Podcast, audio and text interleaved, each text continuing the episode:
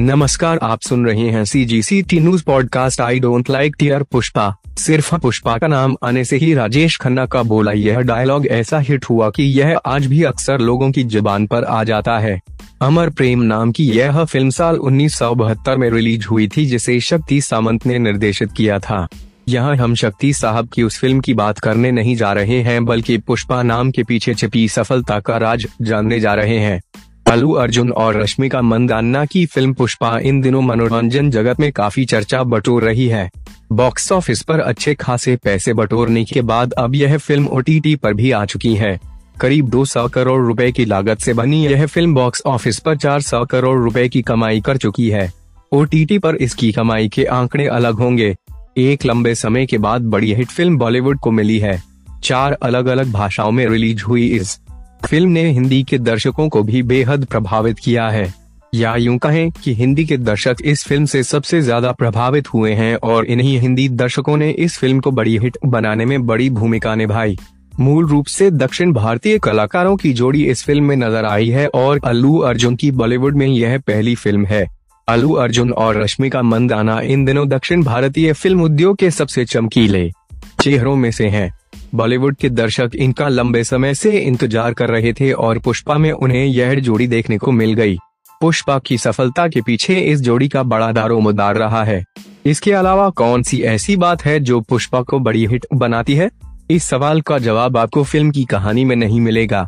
Film देखकर निकलने वाले दर्शकों में ज़्यादातर का कहना है कि कहानी में कोई बहुत खास बात नहीं है, लेकिन कहानी के बीच किरदारों को जिस तरह से ढाला गया है, वे लाजवाब है।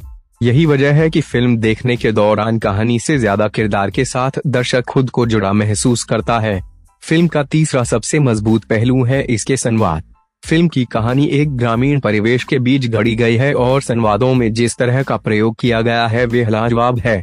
फ़िल्म के डायलॉग से लेकर गानों तक अनूठे संवाद और नयापन ली हुई एक भाषा दर्शकों को सुनने मिलती है। यह दक्षिण भारतीय और हिंदी सिनेमा का फ्यूजन है। वास्तव में यह फ़िल्म, फिल्मकारों के लिए भी एक सीख हो सकती है, क्योंकि यह अपने आप में फिल्मकारी का एक अनूठा नमूना ही है सत्तर दश अस्सी के दशक में जिस तरह की कहानियों पर फ़िल्में बनती थी कुछ कुछ वैसी ही कहानी के साथ दोबारा एक इंग्री यंग मैन को पुष्पा के माध्यम से जीवित करने की कोशिश फिल्मकार ने की है। इस कोशिश में फिल्मकार काफ़ी सफल होते भी नज़र आ रहे हैं।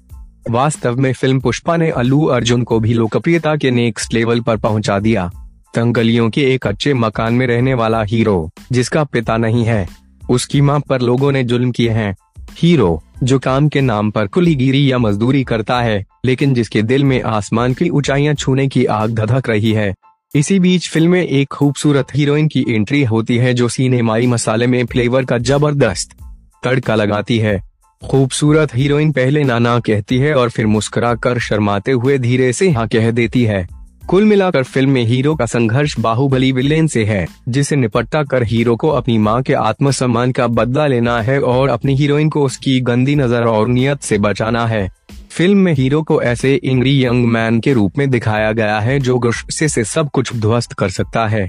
कहानी में कुछ खास नया नहीं है, लेकिन यह फ़िल्म अपने आप में नए जमाने की फ़िल्म है। इसके डायलॉग नए जमाने के हैं।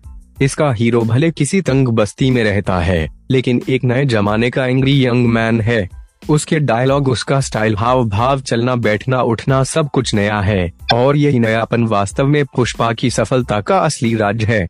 C G C T news